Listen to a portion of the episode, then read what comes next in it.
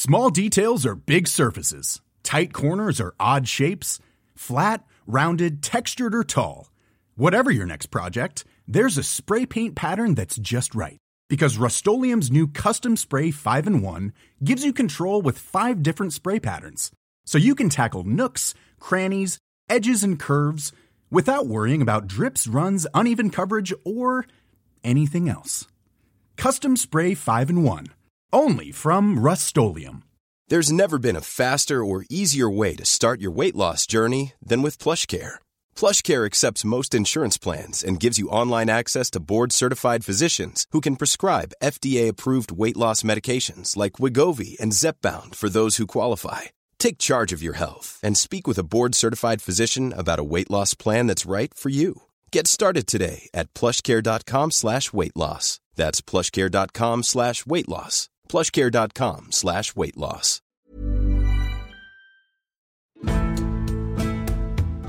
Hello, and welcome to Gone Medieval from History Hit. My name is Dr. Cat Jarman, and I'm your host for today's episode. Now, this week, the second week of May 2022, is Mental Health Awareness Week. Across our History Hit podcasts and platforms, we're featuring a range of content exploring issues relating to mental health in the past. So, we wanted to do the same here on Gone Medieval too. And what better to talk about than what is considered to be our first ever autobiography written in the English language, belonging to a woman who lived in the 14th and 15th centuries and who has been described as mad or psychotic by some, but as mystic or spiritual and religious by others.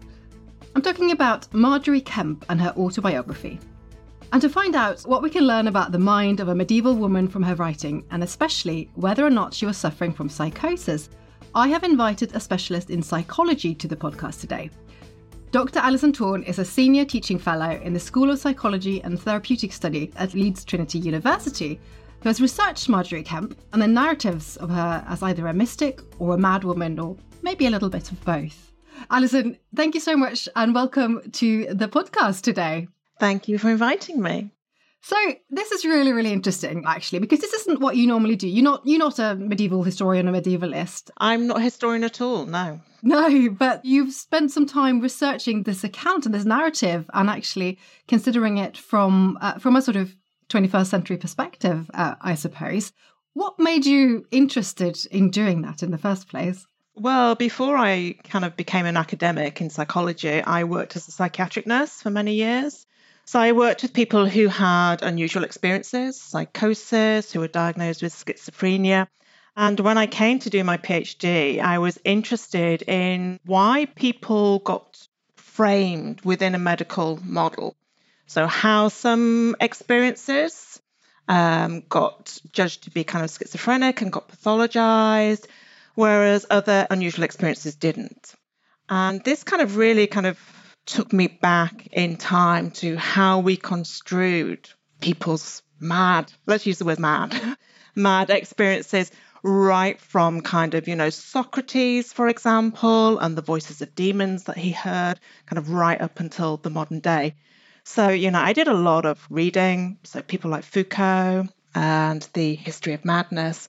And I stumbled across the story of Margery Kempe as one of the very first allegedly first narratives of schizophrenia. That's how I stumbled across her. So I was intrigued. Who was she? Where did she live? What were her experiences? And why have we kind of conceptualized them as schizophrenia or psychosis from a modernist perspective? Fantastic. Well, I wonder if we can start at the beginning. Um, mm. and actually, if you could tell me a little bit about Margery Kempe, you know, what do we know about her and her background? So we know quite a bit from this kind of autobiography, which was discovered kind of in the 1940s in the UK. And it was dictated to a scribe. It was written in around about the early kind of 1400s.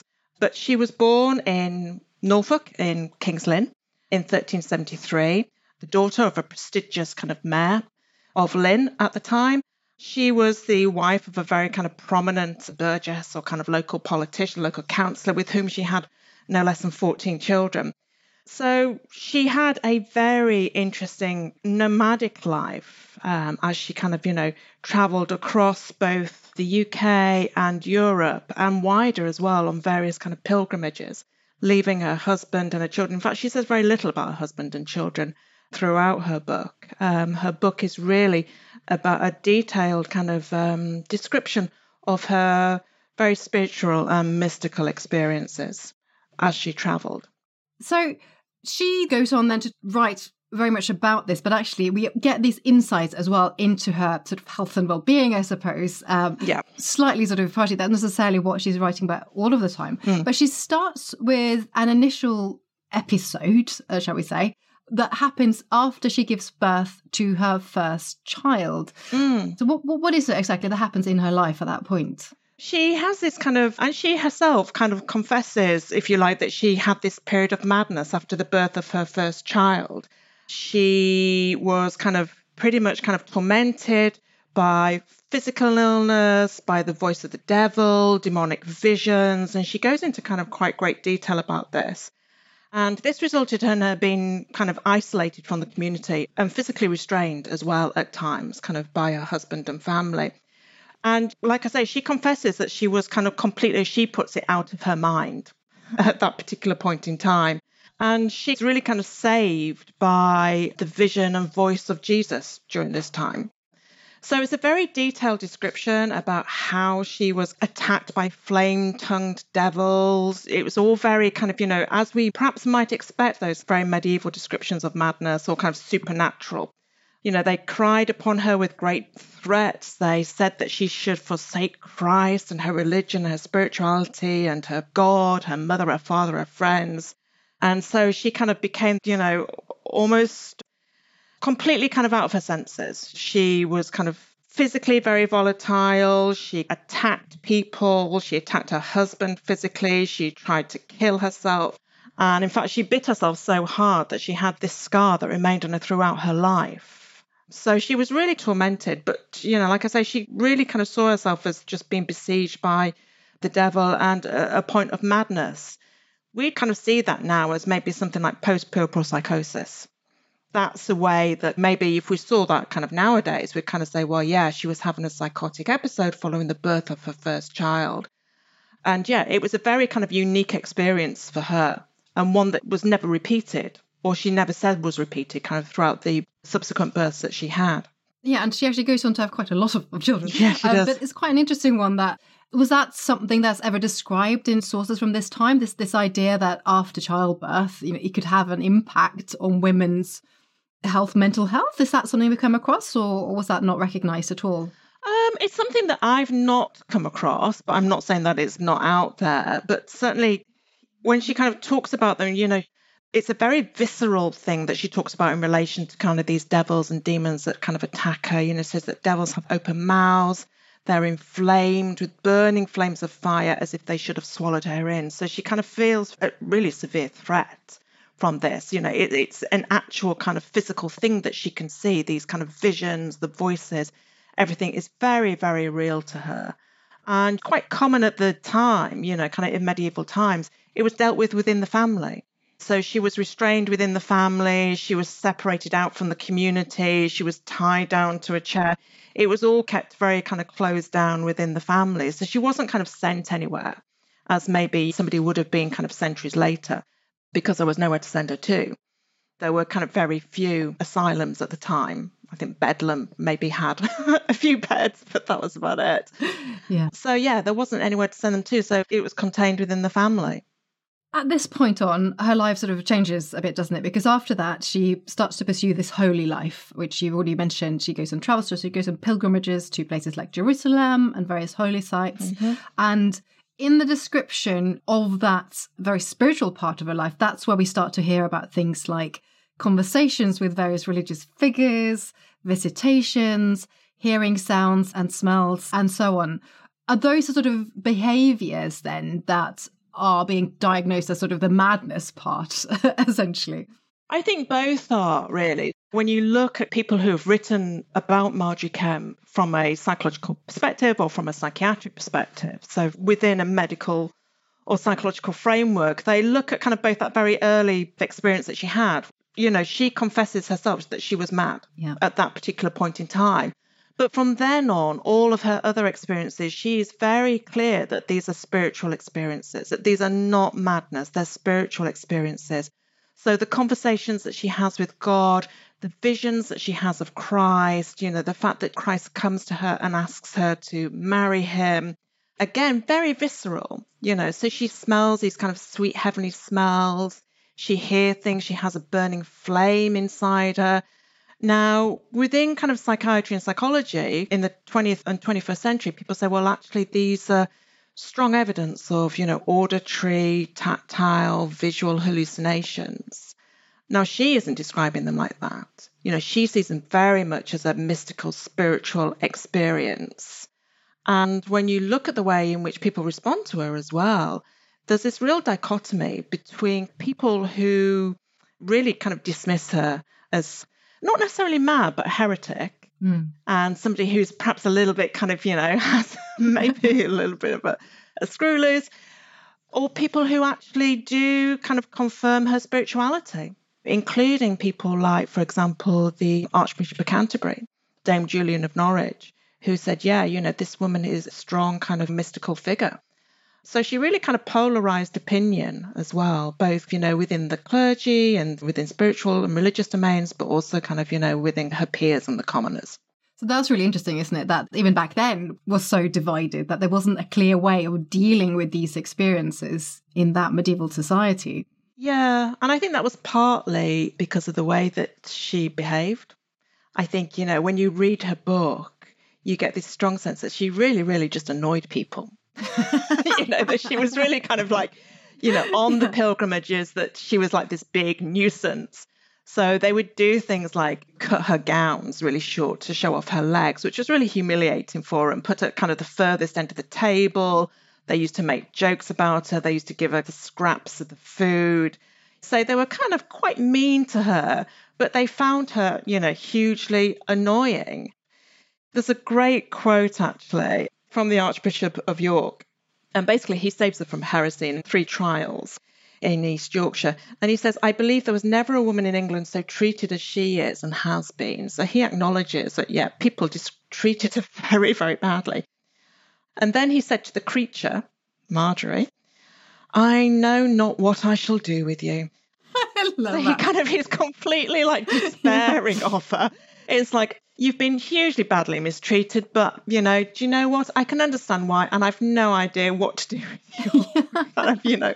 So yes, she was a very, very divisive figure. She used to do things, for example, like she would kind of, you know, weep and wail for hours on end and kind of thrash around in front of altars, you know, as she was kind of experiencing these kind of very kind of spiritual and intense and embodied experiences. And yeah, it just used to annoy her fellow pilgrims. I can, I can sort of imagine that. Um, and do you think something I thought of when you were just saying that the fact that she was a woman as Mm. opposed to a man? If a man had done these same sort of thing, do you think you know a man would have been treated differently?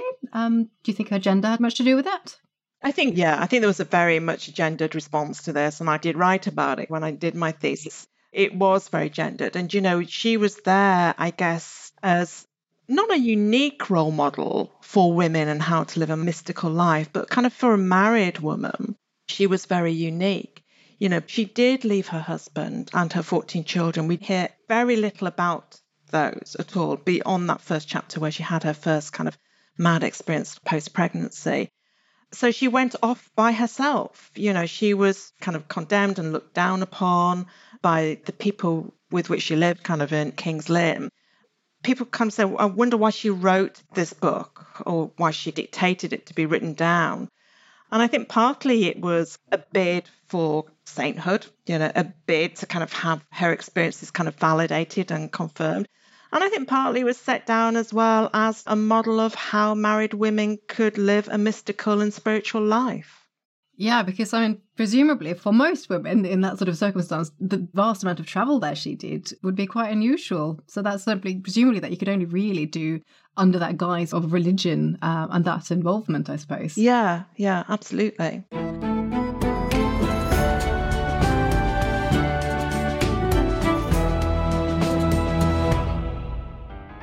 Did Edison really take credit for things he didn't invent? Were treadmills originally a form of corporal punishment? And would man have ever got to the moon without the bra?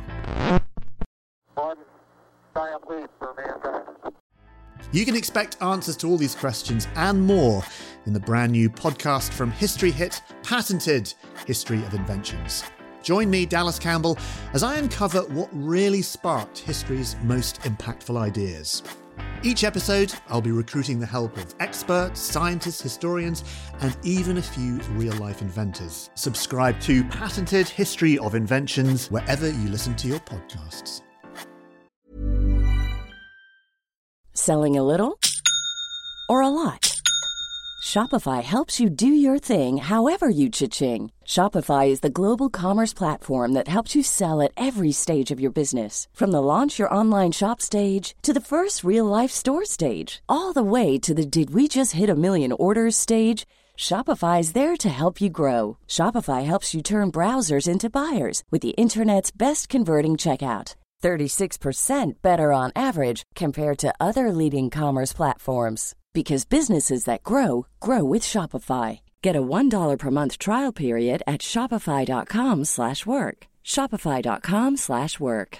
Hey, I'm Ryan Reynolds. At Mint Mobile, we like to do the opposite of what Big Wireless does. They charge you a lot, we charge you a little. So naturally, when they announced they'd be raising their prices due to inflation, we decided to deflate our prices due to not hating you.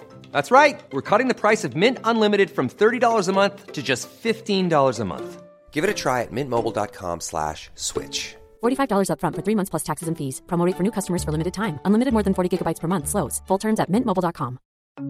Hello, host of Dan Snow's History Hit podcast here.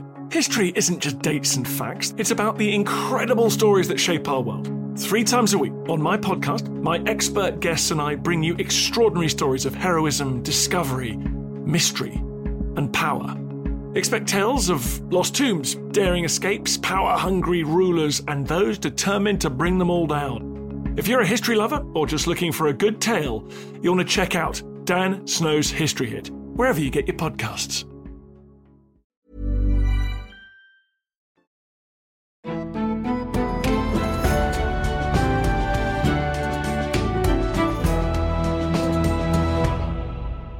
So, just going back to this idea of uh, sort of issues that she had and this idea of whether she was psychotic or not. So, various people, as you've already talked a little bit about, have said that this is a clear sort of example of psychosis. What's your opinion on that, and what conclusion did you come to on, on that particular side of it? So, coming from a background of psychiatry and psychology, it was something that I struggled with because, you know, I could read her words and I can see why people would say that she was suffering from hallucinations just read a little bit of kind of what she says here. She saw with her bodily eye many white things flying all about her on every side, thick in a manner as motes in the sun. You know, she saw them in many different times, many different places. And then she goes on to say, The Lord gave her another token which endured about 16 years and increased evermore this flame of fire, wonderfully hot and delectable and right comfortable. So she clearly has some very unusual experiences. Would you say that they were unusual for the time? You know, when she talks about those kind of very unusual mystical experiences and that kind of feeling the flame of the heat and seeing things and hearing things, that kind of embodied way of experiencing religiosity wasn't uncommon.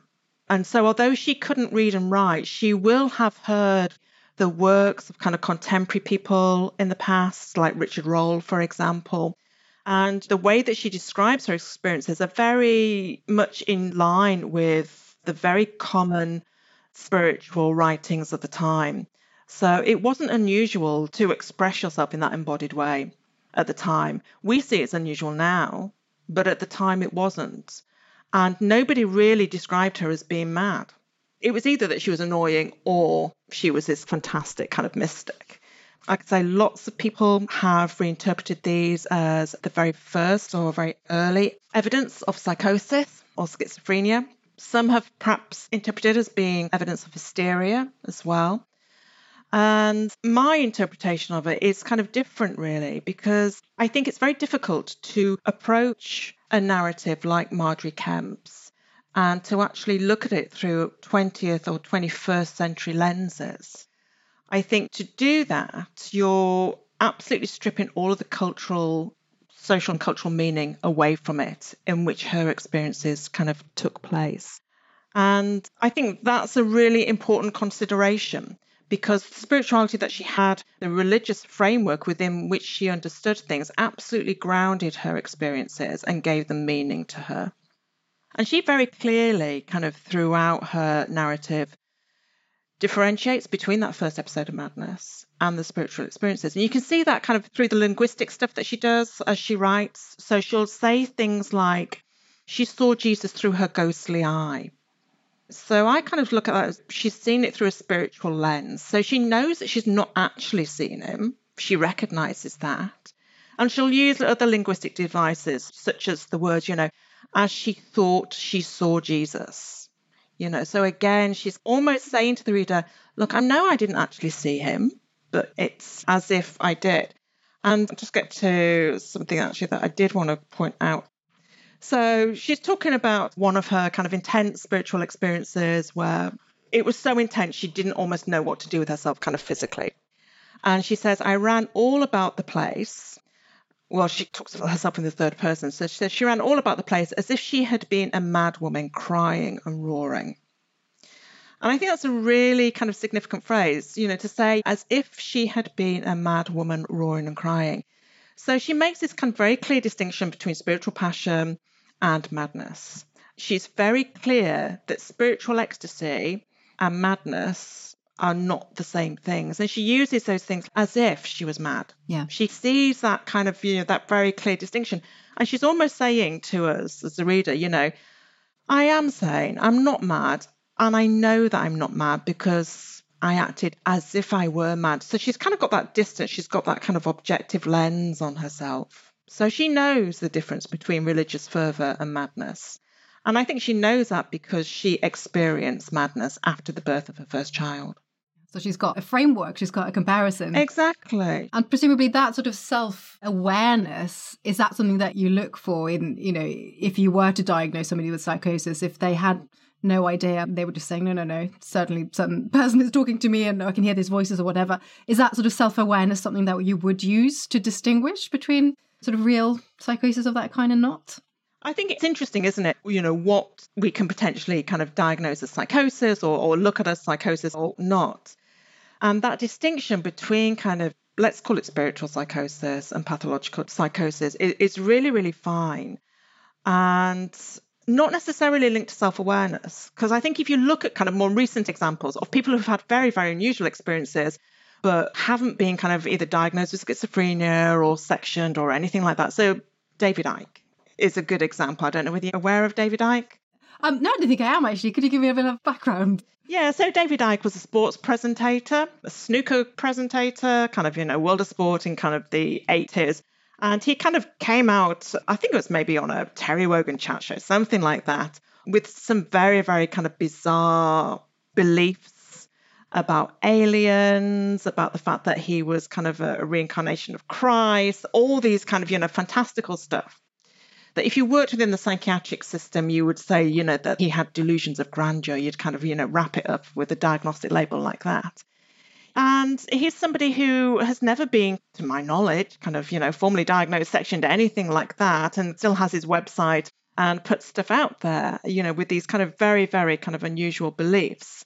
I think one of his beliefs was that the royal family are basically kind of aliens. Right. Yes. Okay. And lizards. Yeah. And so you kind of get to this question of, you know, how do some people kind of function in society and are kind of left alone to kind of get on with their lives, and whereas other people are not? I think part of it does come down to functionality. You know, how able are you to kind of carry out the functions of your daily life? How much does it kind of impact upon other people?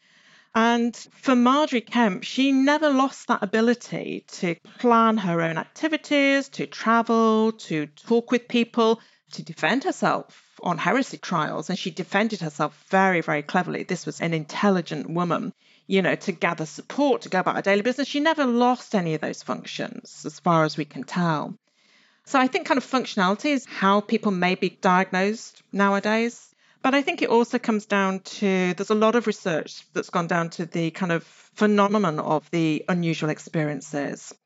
And mystical experiences tend to be, not always, but tend to be more positive and benign. Whereas psychotic experiences are more overwhelmingly negative and malign. And I think there's that distinction there as well. And I think that the framework within which people have, and I think nowadays they have maybe fewer religious frameworks within which they can place their experiences. And I think having that kind of validation within a religious community can be really important. So you perhaps see that in spiritualist church, for example. Yeah. You know, people who will converse and hear the voices of the dead. For some people in psychiatry and psychology, it's not acceptable. Whereas there is this kind of growing movement nowadays, which kind of stemmed from some research that happened in the Netherlands in the late 80s, early 1990s by a psychiatrist called Marius Romme. Really interesting piece of research. So he was a psychiatrist, went on a talk show in the Netherlands and said, you know, I want to hear from people who have had unusual experiences, who've heard voices. And he got a very positive response from this. And what was interesting was half of the respondents had never ever had any contact with psychiatric services in any way whatsoever. He thought, well, this is interesting. Why have half of the people had contact with psychiatric services and these other half haven't? And what he found was that the people who hadn't had contact with psychiatric services, their voices were, like I said, predominantly positive, benign. They had control over them. And importantly, they engaged with them. So they gave them space within the day. They were holding down jobs and relationships and families and all of that stuff, living in inverted commas a normal life. But they made space and they had control and they engaged with their voices. And this is something that was very unusual in psychiatry. So when I was training to be a psychiatric nurse, always told to not reinforce voices, not to engage with them, to close them down. You know, it was all about shutting those voices down. Whereas now there is much more of a movement through, for example, the Hearing Voices Network in the UK, which encourages people to talk about their voices, to engage with them because actually the voices have meaning. So going back to Margery Kempe, her voices had meaning for her. Yeah. Maybe part of that meaning was around her identity as a spiritual woman and a religious woman. So, yeah, it's nicely connected. Yeah. But that makes a lot of sense, doesn't it? Because even those responses like that of the Archbishop of York that you mentioned earlier, the fact that he's, you know, he's just saying, what do we do with you? he's not saying that this is a really wrong thing. So, so this is clearly within a framework where this sort of thing makes some sense, I suppose, with that sort of spiritual and religious side. Yeah. So that has a nice parallel, definitely, to what you were just saying. Yeah, and like I said, she had a lot of endorsement from the Bishop of Lincoln, from the Archbishop of Canterbury, like I said, from Dame Julian of Norwich. And in fact, she sought out Dame Julian of Norwich to say, This is real. I'm not crazy, am I? yeah. And Dame Julian of Norwich said, Yeah, you're fine. That is such an interesting assertion of what certain aspects, at least, of, of that society thought of her. Mm. So there's just one thing as we finish off. So I very often look at uh, evidence in my own work for illness in the past, but usually physical illness. So I work a lot with skeletons. So we look at you know evidence from the body and evidence of disease. And obviously mental health is not something that we would be able to find it in skeletal examples. Unless we've got written evidence, there's very little way into that. But do you think, based on the sort of work that you've done on Margery Kempe, that we are able to sort of understand and diagnose and detect mental illness or sort of any sort of psychiatric conditions in the past? Or is it quite rare for us to be able to do that? There are a number of different narratives throughout the ages. One of them is Christoph Haizmann's diary. Um, he was a Bavarian painter has been written about, and it's called Schizophrenia 1677. Again, another example of something that's been reinterpreted from the past. And that's another kind of really interesting example. And what you've got there are his paintings as well of his visions and his besiegement by the devil.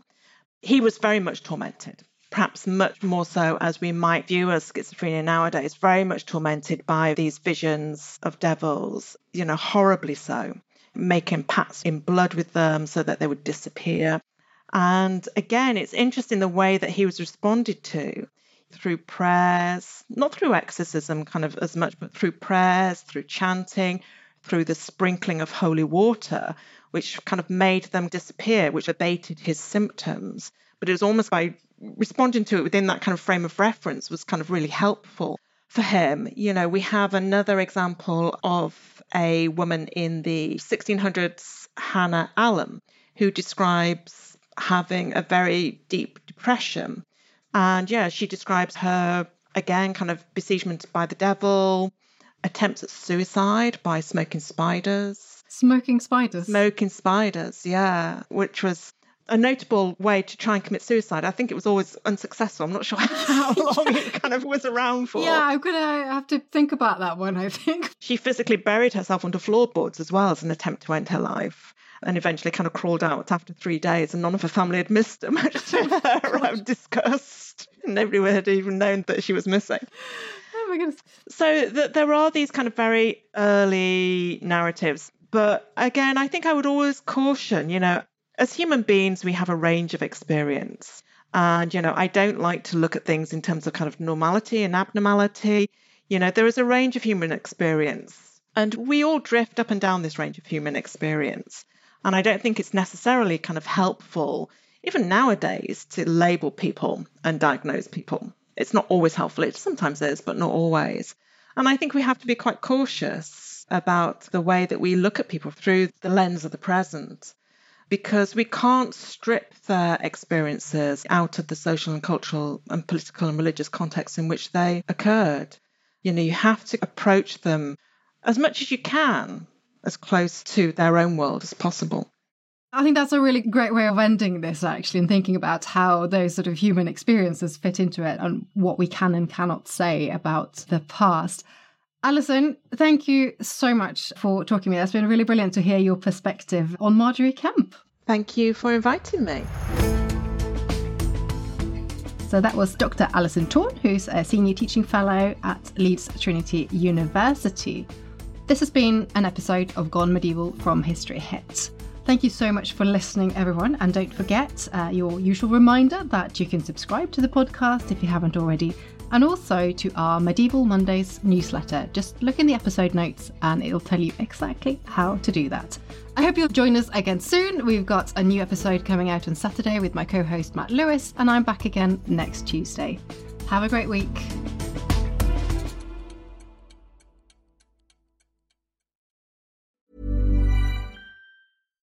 Hi, I'm Daniel, founder of Pretty Litter. Cats and cat owners deserve better than any old fashioned litter. That's why I teamed up with scientists and veterinarians to create Pretty Litter. Its innovative crystal formula has superior odor control and weighs up to 80% less than clay litter. Pretty Litter even monitors health by changing colors to help detect early signs of potential illness. It's the world's smartest kitty litter. Go to prettylitter.com and use code ACAST for 20% off your first order and a free cat toy. Terms and conditions apply. See site for details. Thank you for listening to this episode of Gone Medieval. Please follow this show wherever you get your podcasts. It really helps us out, and you'll be doing me a big favour. Don't forget you can also listen to all of these podcasts ad free and watch hundreds of documentaries when you subscribe at historyhit.com forward slash subscribe. As a special gift, you can also get your first three months for just £1 a month when you use the code MEDIEVAL at checkout.